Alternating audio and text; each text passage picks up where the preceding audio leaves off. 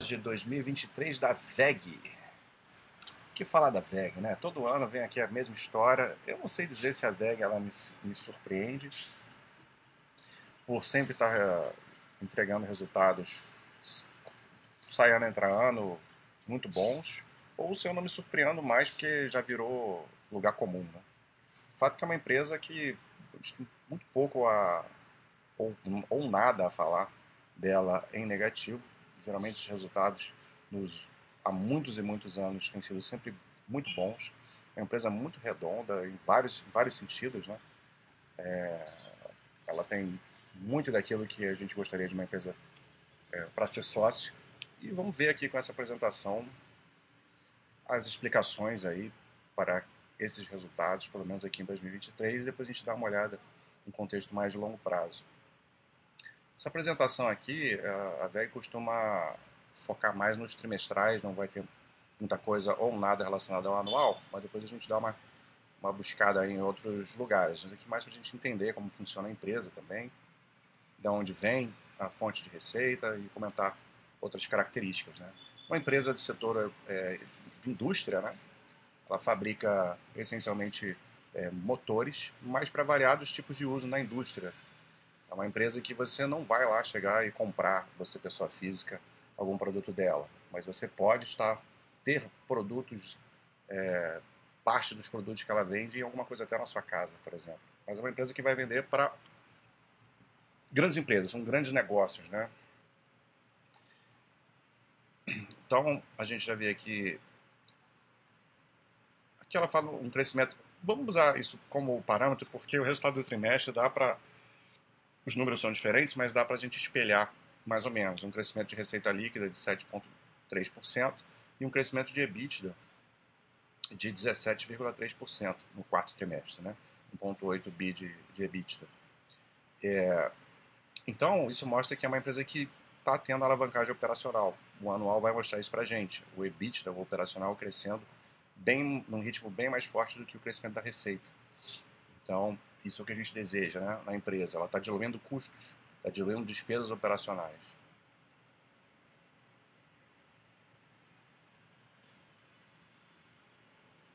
Aqui isso é interessante para a gente ver as áreas de negócios em que ela atua e o percentual que cada uma delas representa na receita. Então a gente vê aí os, os quatro né, segmentos que ela atua, equipamentos eletrônicos industriais, que normalmente é a maior parte da, fonte da receita, representou 45,9% no quarto trimestre. É, a parte de GTD, né, que é geração, transmissão e distribuição de energia, né, aquelas, aqueles aerogeradores, né, os motores daqueles aerogeradores, é, entre outras coisas que ela vende. Isso vem crescendo muito nos últimos anos. Né? Antigamente ela não tinha tanto esse percentual tão grande, mas vem ocupando uma boa posição e é muito interessante isso porque são segmentos é, diferentes e às vezes você tem um segmento que está com uma demanda mais baixa e o outro acaba compensando isso, né? Então essa diversidade de é tudo motor aqui, mas são, são segmentos é, diversos, né? Então isso dá para ela uma resiliência em momentos que você pode estar tá com demanda menor no mercado ou no outro. É, aqui a gente vai ter projetos de ciclo curto e ciclo longo também, os projetos de ciclo longo eles também são mais resilientes, né? não, não necessariamente correspondem a um momento, um problema macroeconômico que possa estar acontecendo. Isso vai impactar mais rapidamente nos produtos de ciclo curto, mas também existe essa diversificação desse tipo de receita que também vai contribuir. É, e GTD veio com 41,6% no quarto trimestre. Aí, com uma participação menor, a gente tem os motores comerciais, que é, ou se você for procurar é, abrir aí a sua máquina de lavar, não recomendo, talvez a sua geladeira também não recomendo que você abra, mas talvez você, ou muito provavelmente você encontre a marca do motor, que é da VEG. Né? Então, esse tipo de produtos menores, né, de ciclo curto, são vendidos aí nessa categoria e já é uma receita bem menor, né, 8%. E lá, complementando, né, é uma unidade complementar mesmo, até porque aqui tem muita venda é, cruzada, né? Essas grandes empresas que compram equipamentos grandes, é, eletroeletrônicos ou, ou de GTD mesmo, elas podem aproveitar ali o negócio que estão fazendo e comprar tintas e vernizes e uma percentagem aí de 4,5%. Outra diversificação que traz para ela uma dinâmica muito legal é porque ela trabalha tanto no mercado aqui Brasil como no mercado externo, né? Exporta para muitos países em várias, em várias regiões do, do, do, do mundo, né?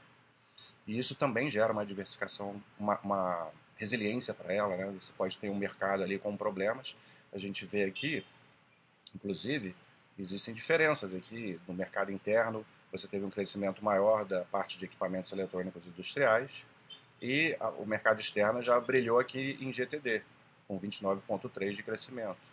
É, no mercado interno, o crescimento foi mais discreto. Aqui em equipamentos eletrônicos, cresceu de uma forma 8,2 no, no, aqui no mercado interno, mas teve queda no externo. Então, uma coisa vai, vai compensando a outra, como eu tinha falado. Aqui nesses motores menores, mercado interno veio muito forte, 32%, e no externo já menorzinho. E vernizes inverte. Mercado externo que teve uma, uma solução melhor. Então, juntando todas essas possibilidades aí, isso faz com que a receita da VEG esteja sempre crescendo.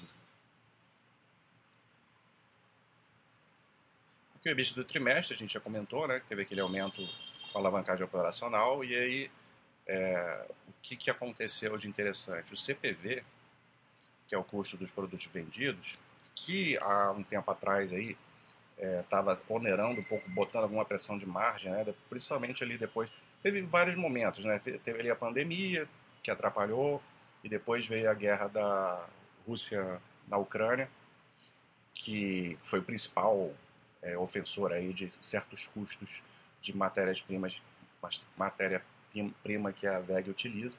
Isso acabou atrapalhando um pouco o CPV de várias empresas, né? Mas aqui pegou bastante, porque ela trabalha muito com, com produtos que são é, tem uma importação muito grande, né? De dessas commodities de lá, né? De matéria-prima de lá. Isso deu uma, já deu uma normalizada. Então isso acaba facilitou bastante porque caiu muito o CPV. Isso vai impactar diretamente na margem bruta e no lucro bruto. Além disso, ela diluiu também as despesas de vendas e gerais administrativas, o, SG&A. Então também caiu as despesas operacionais. Aí isso vai gerar mais incremento para a margem EBITDA e crescimento do EBITDA. E outras despesas aqui também caíram. Então todas as, a, todas as partes onde você tem despesa é, tiveram queda. Então, por isso que você vê a cada linha da DRE uma, um, uma alavancagem maior. Né?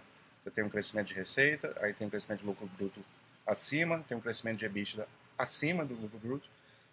E no final, se o resultado financeiro ajudar, você também ter um crescimento de lucro líquido até maior do que todas as outras métricas. Esse é o resultado, é, vamos dizer, perfeito. Né? que a gente vê o capex né, da empresa, mais ou menos é, praticamente aumenta, é, dobrou aqui né, para 2023 em relação a 2022, na, na grande maioria dos, dos, trimestres. Mas aí, infelizmente, a gente não tem nada aqui do anual para a gente saber exatamente. Mas é um capex é, bem tranquilo, né, que a empresa vai fazendo. Ela tem uma geração de caixa muito boa. Aqui não vai falar nada, mas vamos caçar outras informações. Aqui a gente já consegue ver parte anual, né? Receita operacional foi 32, 32 bilhões de receita, subindo 8,7 nesse ano, é, tão parecido lá com, a, com o trimestre. E isso já sobre uma base de comparação muito forte, né? Que em 21 tinha crescido 30, 38% praticamente. Pulando aqui para o EBITDA aqui embaixo, né, 7 bi de EBITDA, quase 7.1 praticamente, subindo 26.2, então é, mais uma vez corroborando o que a gente viu no trimestre, né, de alavancagem operacional, também sobre uma forte base de comparação que de 22 para 21 tinha crescido 51,5%. Aqui é, isso, isso se explica por conta daquela questão que eu estava falando, que é, de 21 de 20 2021 o CPV é muito alto, né? Esses custos de, dos produtos vendidos muito alto, isso atrapalhava um pouco as margens, o resultado da empresa, então isso foi normalizando a partir de 22 E aí ele teve esse grande impacto de crescimento, mas continua ainda é, beneficiando, né, a, reverberando aí em 23. Então a gente vê uma, um crescimento de margem EBITDA bem expressivo, né? 3 pontos percentuais é bastante coisa. É, subiu para 21,8%, que para a indústria é uma margem muito boa. E você vê, de 21 para 22, estava aquela história da pressão de margem, né? Tinha caído um pouquinho para 18,8 e agora voltou a subir bem mais do que era anteriormente. Indo aqui para o lucro líquido,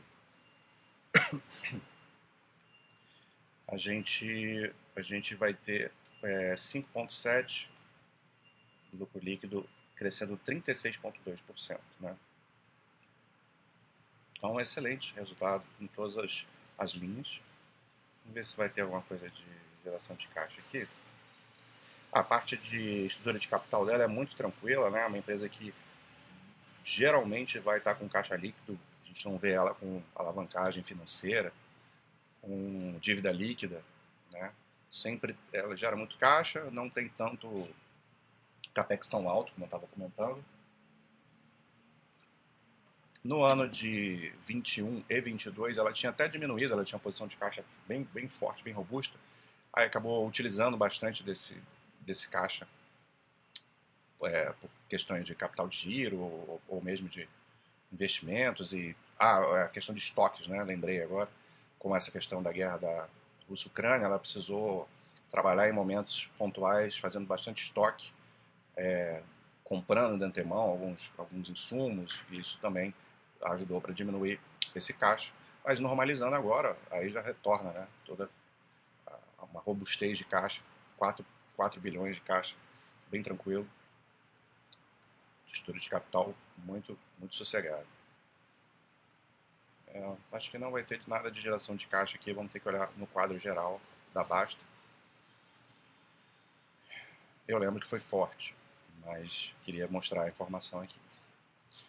A distribuição aqui através de dividendos, né? como sobra muito dinheiro, gera muito caixa, ela vai aumentando aí a proporção de a proporção não, a, a distribuição de dividendos, né? A proporção até caiu, né?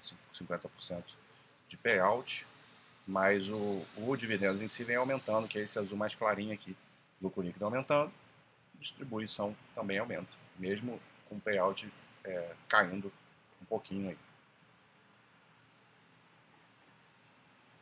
Aquisições, ela fala de várias aquisições que ela fez ao longo do ano, são pequenas aquisições, né? nada assim de muito expressiva, mas no longo prazo vai agregando, né?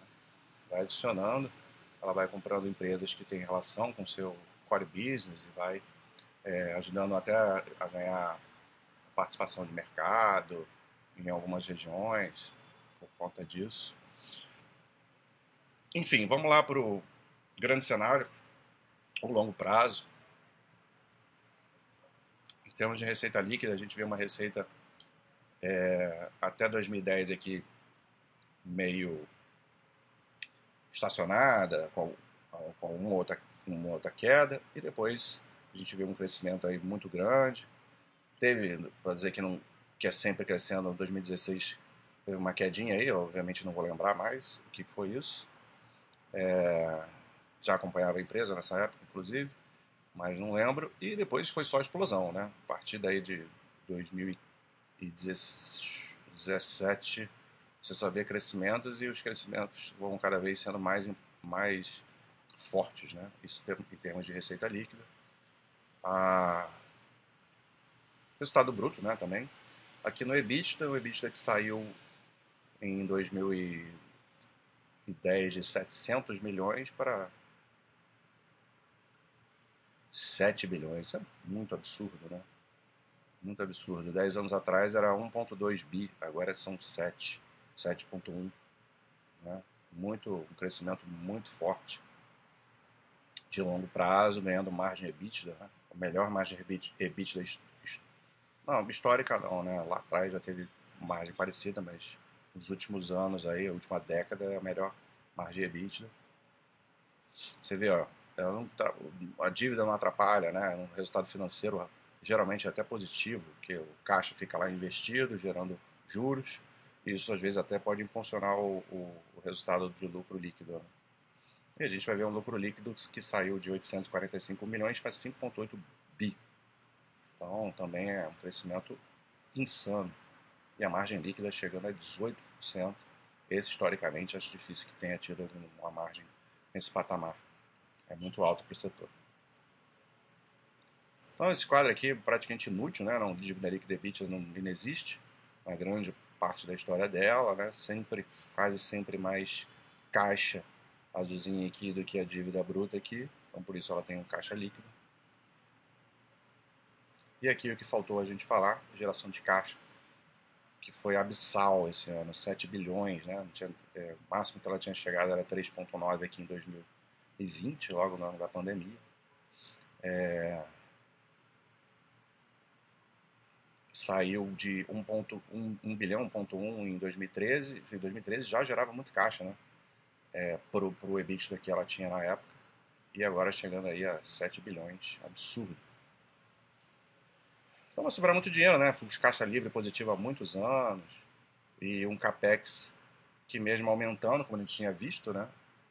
É, não, não sempre, né? Mas no, no longo prazo e no, no, nos dois últimos anos, três últimos anos, aumentando bastante esse capex.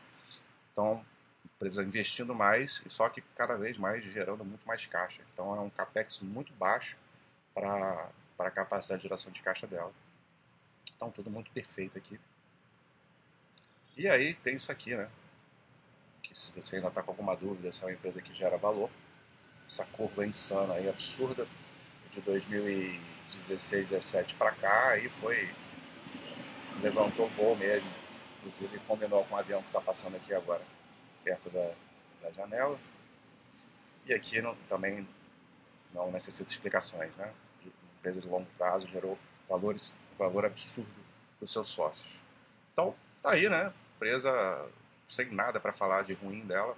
Resultado sensacional, é, mais um ano.